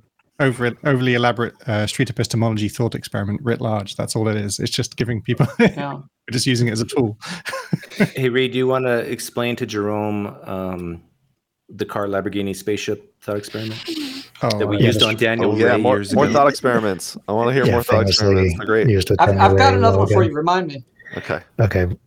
But the car Lamborghini spaceship one is about extraordinary claims require extraordinary evidence. Basically, it's a way to think through that. So you can you start off with like, okay, so what is your confidence that I own a car, or someone comes up to you and says they own a car? You get their confidence for that. And then you say, okay, well, so someone else comes up and says, I own a Lamborghini. What's your confidence for that? It's kind of related to the prior probability for these things. And then someone comes up and says, I own a, you know, an interstellar, interstellar spaceship, something that can go star to star. What's your confidence for that? And hopefully this decreases as, you know, for each question. And this just gets you thinking about the kind of claim relates to how confident you should be about it in first hearing it. And then the the more extraordinary claim, the more evidence you need to justify that confidence. And when we so, use this this thought experiment on Daniel Ray, getting back to what Matt was saying, he said, I don't really care. I don't care what evidence I'd need. I don't care about these interstellar spaceships. Like, it's really weird. I had the exact same conversation with Daniel Ray, so it's almost like he forgot that whole conversation that you guys had with him. It's definitely he did. What's weird is you can interact with hypotheticals. You can take the thought experiment and flip it. So the claim, and so like if somebody's not using numbers to reflect their level of confidence, then you can flip the numbers to the thought experiment and. and say, like, how confident are you that there's a certain number of cars on my city block? Uh, if I live in Portland, Oregon, like, you can, you might be, you know, fairly certain that there's at least one car if you already accept the premise that I live in a city, like, somewhere on the city block, and then just ratchet up the number of cars. And that makes it more and more unusual as you go up the numbers, and you can go all the way up to, like, you know, one hundred or one thousand cars. forty Doug had a conversation on this channel the other day with someone who, I mean, you weren't asking it exactly this way, but it was the same idea. Like, you were doing what you call the flying man, but then you asked him, well, what, what, what if my ancestor just had a dog?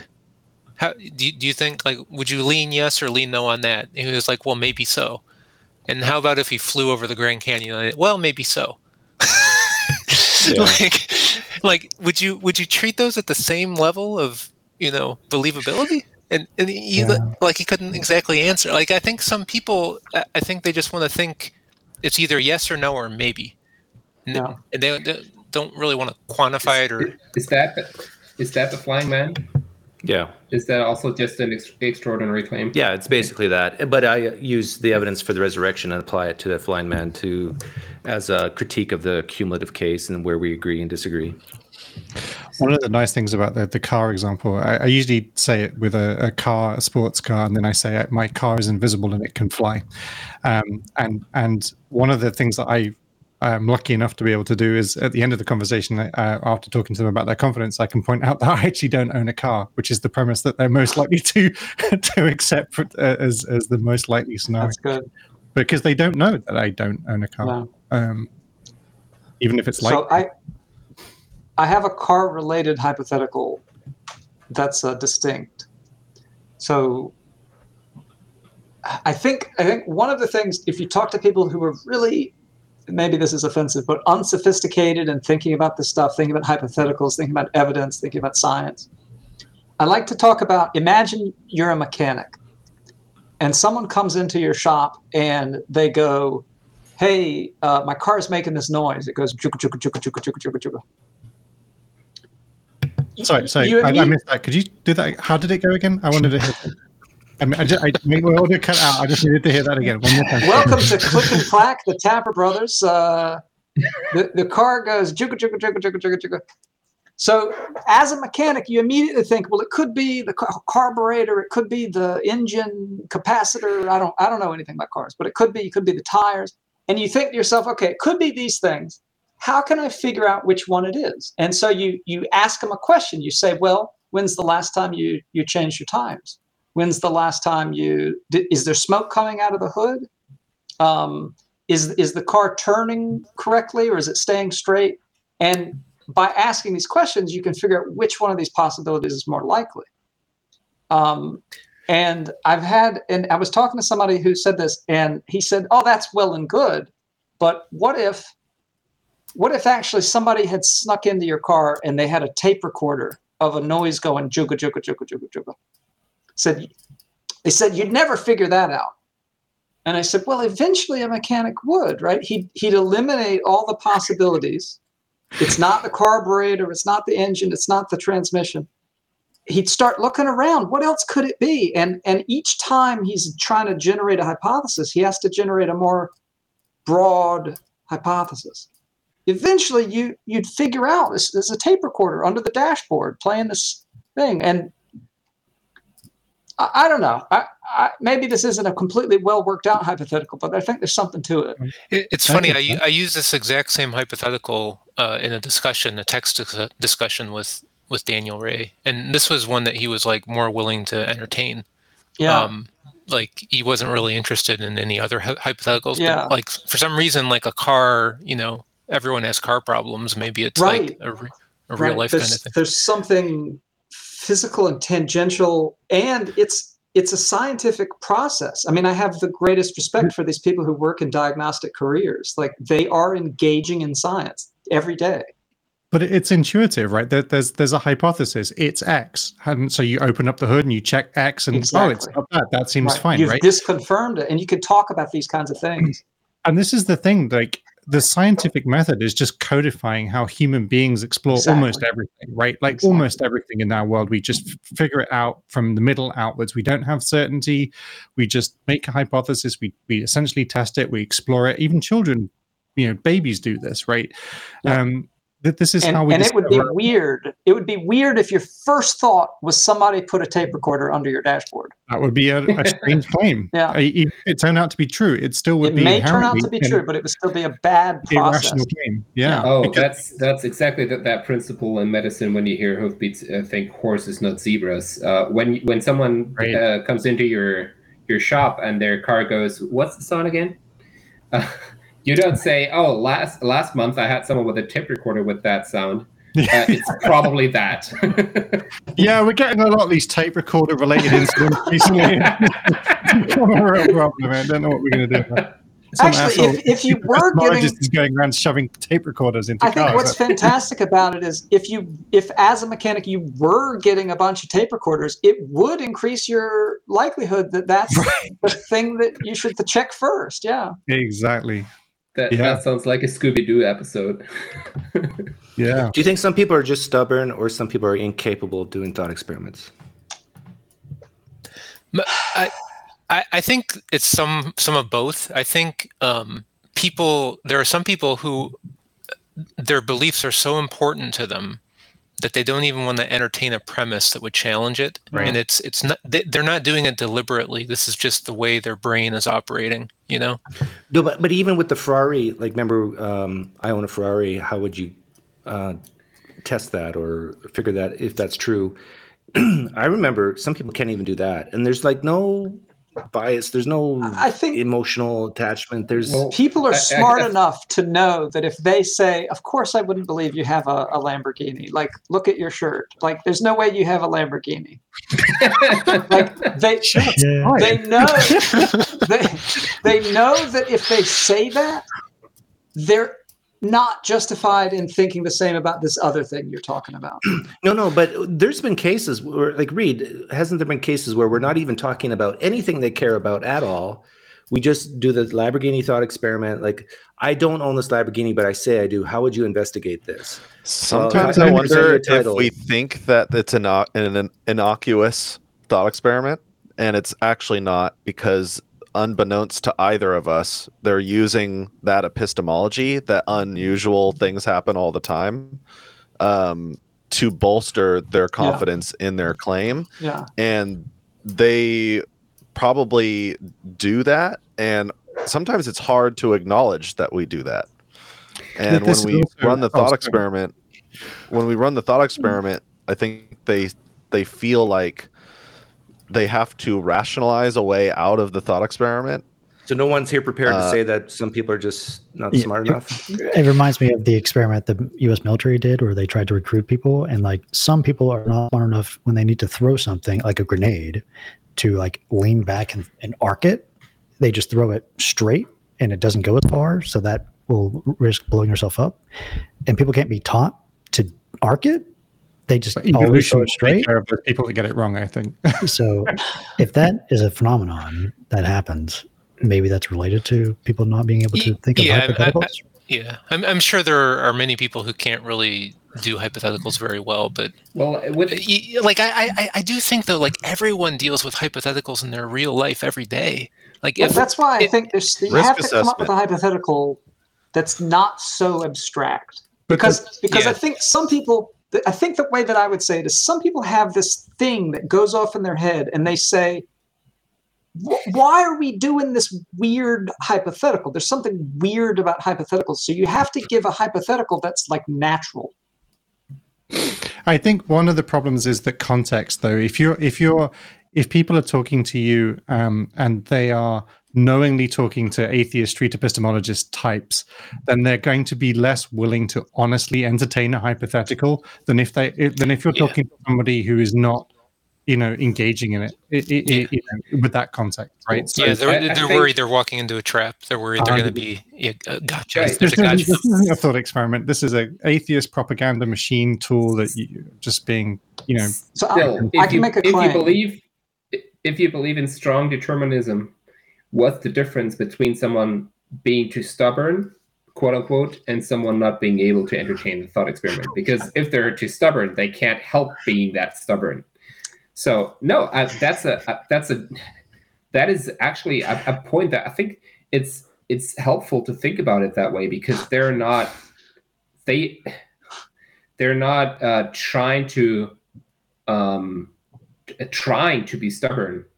It, it it might be some some fear that they have or something. They're yeah. maybe they're afraid of questioning that, yeah. but still, that is they can't change that about them uh, about that themselves. In that, I think it's so, a defense mechanism, and and I would go so far as to say that is the problem with the Tic Tac test, is that there's no motivation. You yourself, Chucky, said some people don't know the difference between even and odd. Like we're you're giving humans too much credit. I'm literally saying, yeah, well, that's true. I mean, you know, but I'm saying the problem with the Tic Tac test is there's no story, there's no narrative, there's no justification for these people having this discussion about even and odd. It's so abstract, which is you, you ask somebody who doesn't like hypotheticals about the pennies buying bread, because that is a real motivated example. They, they've been in a situation where they've disagreed with a person who's attending a cash register.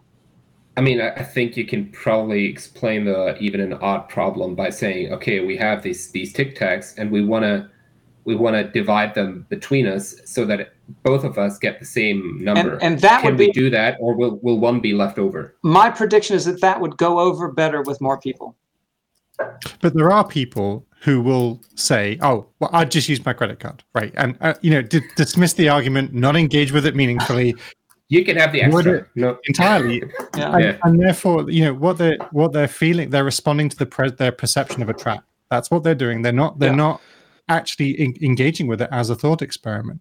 And I think that that's that's unfortunate. But I think if you've got that framing, I think the only thing you can do, as in if you've got an interlocutor that's treating your thought experiment so dishon- dishonestly or disingenuously or or dismissively, then I think all you can do is try to unpack their, you know, rebuild the rapport in, in a way, and, and yeah. say, look, you know, either we're gonna have a conversation, or you know, we, we, you, if you if you're gonna f- respond like this, then this is not helpful. Like this is a purely a thought experiment. It's just a totally way of thinking about it. It's totally. It's a, Totally agree. Yeah, you I need to the, you kept the honesty. The scary thing is, I've had rela- I've had conversations with family members where I give them an innocuous hypothetical, and they connect these dots in their head, and they they feel attacked because here I am trying to, you know, blow a hole in their idea. And so I I think, Doug, most people actually are smarter than it seems, and they know that this is going to put them in danger with their with their cherished beliefs.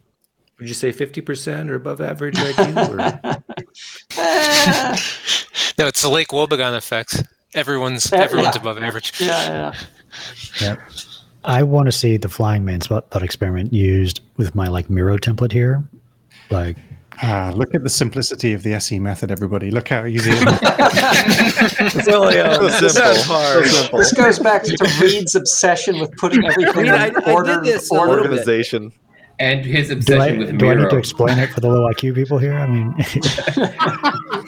I'll tell you, so, this picture, I, I have I have a, a bachelor's degree in mathematics and a P H D in computer science, and I find this picture confusing.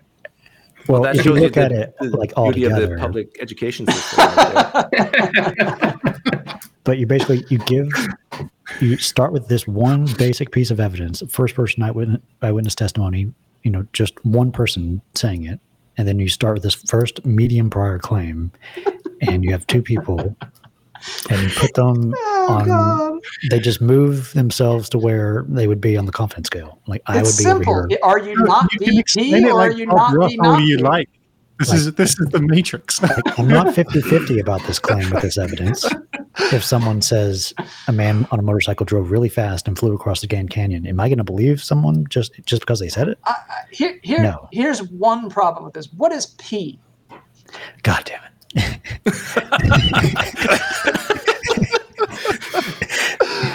I think Chucky just made my point that I brought up earlier.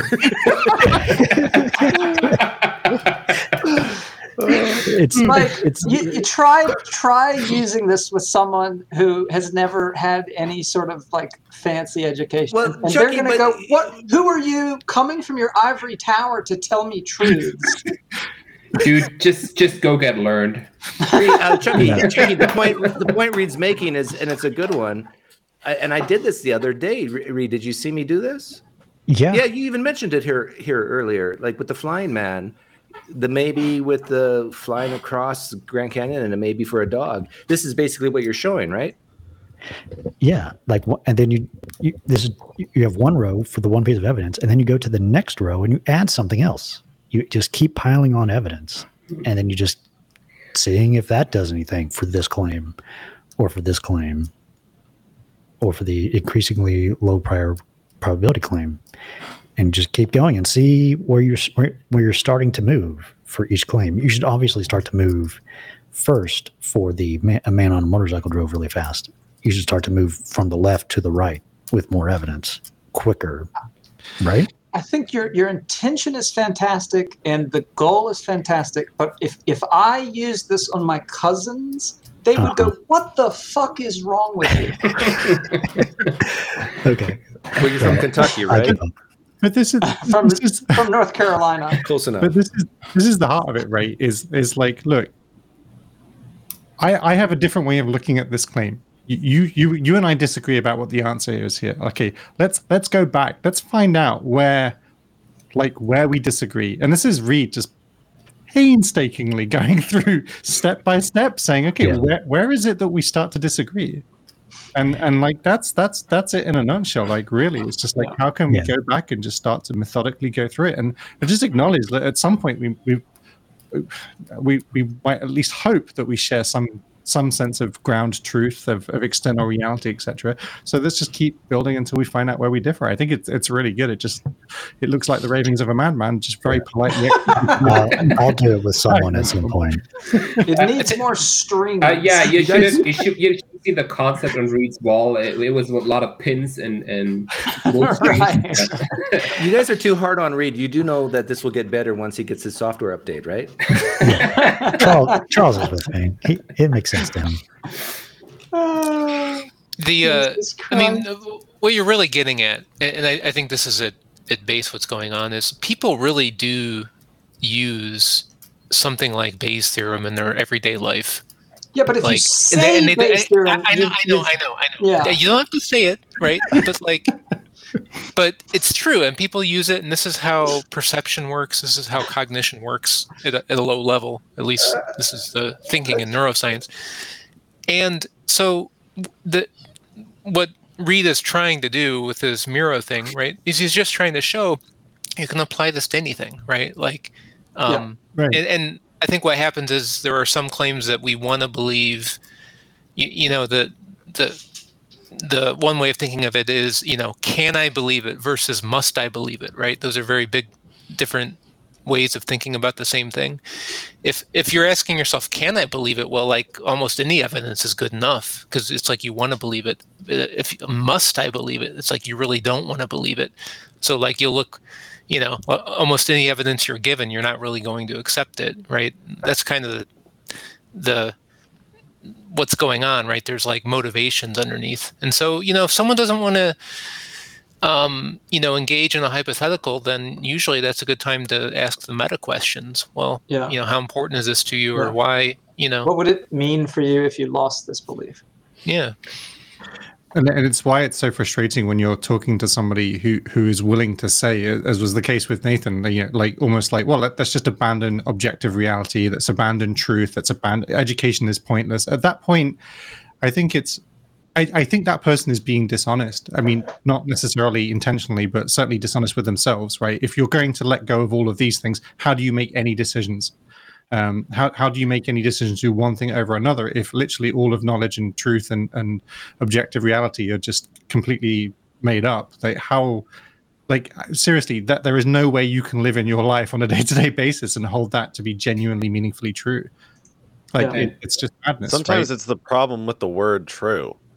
Like people oh. think this word "true" means belief. It's like synonymous I've dis- with I've belief. Distinguished- I'm learning to distinguish between the word "true" and a truth.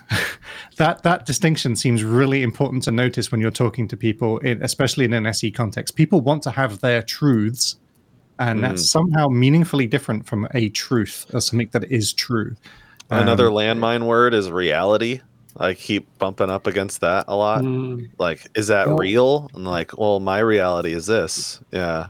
Yeah, some people but, can't answer this. So this this statement on the survey, the most important criteria for my beliefs is that they match reality, is like basically um, how important is the truth to you? You know, hmm. Mark does the one to seven. How important is the truth to you? Every single talk at the beginning. And I think I really want to start adopting that into my practice, um, asking people how important the truth is to them. Uh, and then referencing back how they're seven on the, that scale, that Likert scale. Um, it, before I start asking my disconfirmation questions as like the more right. way to meta think about. What type of people push and, back on truth and reality, Nathan, to you? Well, here in Portland, uh, people are using the word reality to refer to their perception.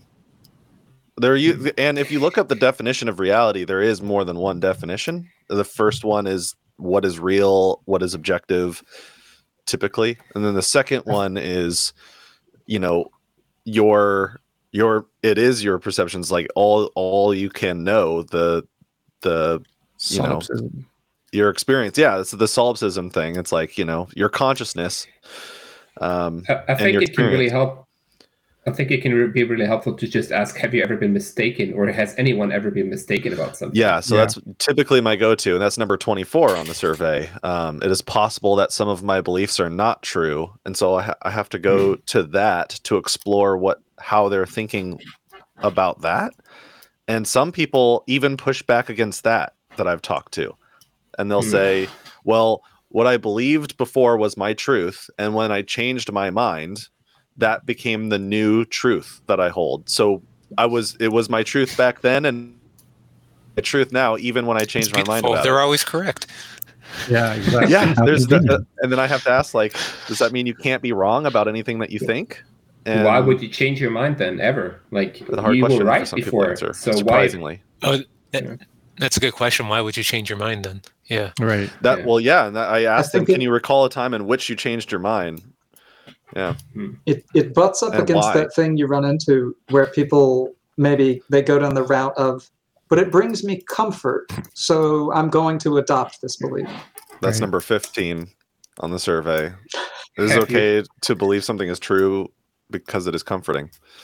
Have yeah. you have you ever changed your mind about something that you used to believe and was comforting to something that was less comforting? And if so, why? Yeah.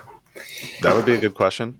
Although my I typical think, think, question and response I, is an outsider test on that. Imagine somebody else comes yeah. here and it, to them, it's more comforting to think the opposite thing. Could there be a dispute you between you two now at this point? Um, and which one well, of you two should I be listening to?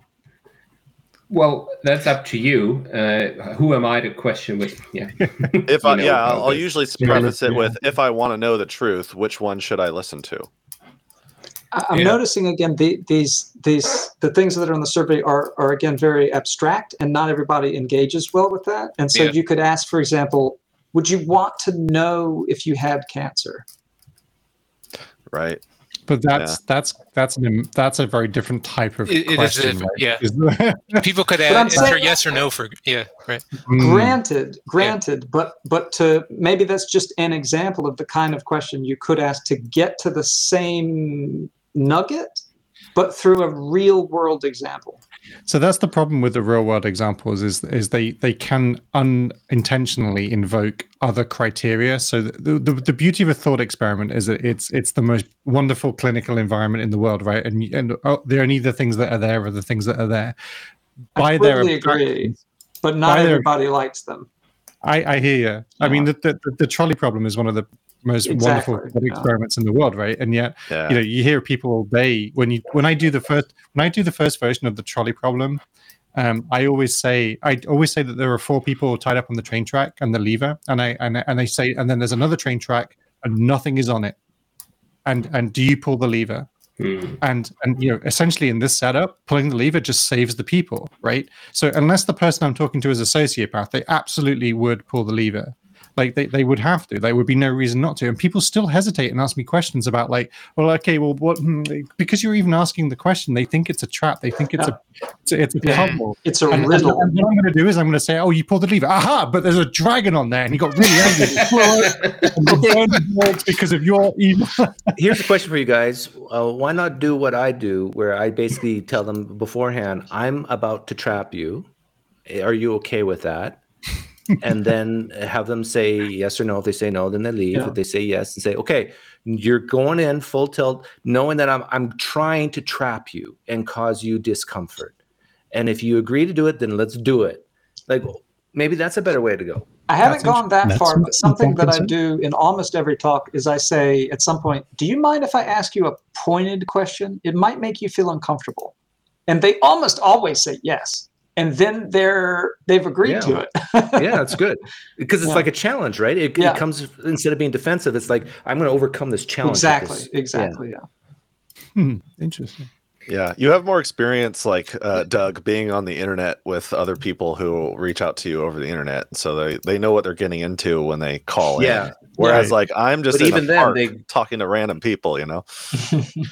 Yeah, that's true. Or you at might a festival with a bunch of hip- in the face. hippies. Yeah. I just wanted to go back to one thing on that question eighteen on the survey. Yeah. The, I think it was the most important thing, or most I think it's important. important that my beliefs match reality. Yeah. I think I think if you ask someone that, like, most people will say yes, right? Yeah. But but they don't recognize that um, that there is this that that they also have desires for some claims to be true and some claims to not be true. So it's like it's almost like uh, what do they call that uh, uh, bias on surveys where people want to answer a certain way because it's the right yeah. way to answer. I forget the name yeah. of it. But, but I think if you ask people that, they say, yeah, of course I do. Why wouldn't I? Right? But then they don't. It's another problem with it being so abstract. They they know what they should answer, and so that's how they answer. Yeah. Well, some but, people have read that statement, and they perceive this word reality. Put that back up on the screen again. That's it. Uh, there's like this word reality. They'll per- they think it's their perception. So some people struggle to even figure out which box they want to tick on the survey because they're thinking in subjective re- like relativistic terms. Yeah. So they're having a hard time figuring out how to even answer it. Here's the so thing. I've come across a few people that struggle to answer this one. They almost understand what? It. Oh, go ahead, Janosch. So they, they kind of uh, see it as um, like, uh, what's the name for it? Something that is always true. A, a tautology. Tautology. Yeah. Uh, yeah, they, they I, see it as a tautology. Yeah. It's it's it's important that I believe in things that I believe in, or that that's real, how they're reality reading it is sometimes. Reality. Yeah, it's pretty mm-hmm. rare, but I've come ac- across it enough times to where people, and I've even for, um, for this West video, Coast phenomena.